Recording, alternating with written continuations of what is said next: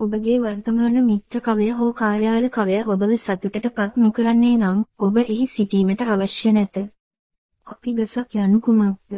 එහි නැගී සිටීමට අපි මිනිසාත්මයක්. නමුත් මේ නිගමනයට එන්න කලින් අපි ගත්ත තීරණය නිවැරදිද කියලා එකපාරක් බලන්න වෙනවා. අපි ගත්ත තීරණය වැරදි නම් අපි හිතන විදිහ වෙනස් කරගන්න ඕන. ප්‍රතිඵලය නිවැරදි නම් ස්ථානය වෙනස් කරන්න. සිතුවිලි ලෙස ජීවිතය